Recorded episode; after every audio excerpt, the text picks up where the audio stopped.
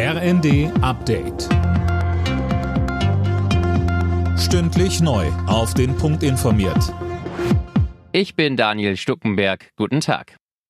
Zwei Wochen nach dem verheerenden Erdbeben ist die türkisch-syrische Grenzregion von weiteren schweren Beben erschüttert worden. Die Türkei meldet drei Tote und hunderte Verletzte.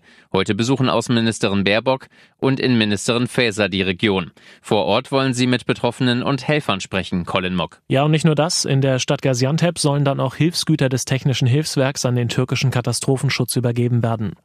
Allein in der Türkei sind durch das schwere Erdbeben mehr als 40.000 Menschen gestorben. Bei einer Gedenkveranstaltung in Berlin rief Bundespräsident Steinmeier dazu auf, den Menschen in der Krisenregion langfristig zu helfen. Man brauche jetzt ausdauernde Solidarität, so Steinmeier. Kurz bevor sich der Angriffskrieg gegen die Ukraine zum ersten Mal jährt, hat sich Russlands Präsident Putin an sein Volk gewandt. In seiner Rede zur Lage der Nation warf er dem Westen einmal mehr Lügen und Aggression vor.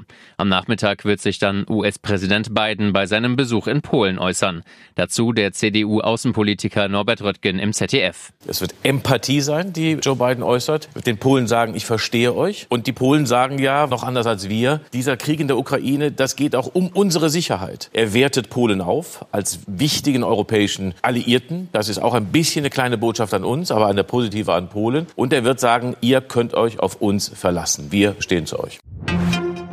Kurz vor der zweiten Verhandlungsrunde im Tarifstreit des öffentlichen Dienstes droht die Gewerkschaft Verdi mit der Ausweitung der Warnstreiks. Verdi-Chef Wernicke forderte in der Rheinischen Post substanzielle Vorschläge von den Arbeitgebern. Ansonsten würde es auch längere Streiks geben als bislang. Jurassic Park, Schindlers Liste, E.T. Mit diesen und vielen weiteren Filmen wurde US-Regisseur Steven Spielberg berühmt. Auf der Berlinale wird der 76-Jährige heute mit dem goldenen Ehrenbären für sein Lebenswerk ausgezeichnet. Im Anschluss läuft sein neuer Film Die Fablemans. Alle Nachrichten auf rnd.de